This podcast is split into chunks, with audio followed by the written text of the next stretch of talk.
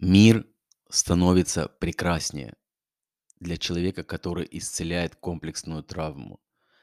Мир не становится идеальным, мир наполнен болью, трагедиями, но человек с комплексной травмой, когда он ее не осознает, когда она не исцелена, он даже когда у него все хорошо, он постоянно ожидает, что что-то будет плохое. Поэтому именно когда человек начинает исцеляться, мир вдруг становится проще. Не нужно думать каждую секунду и смотреть на человека, проходящего, что что-то вдруг произойдет, или анализировать его, или критиковать его. Просто живешь. Конечно, и в таком мире может все произойти.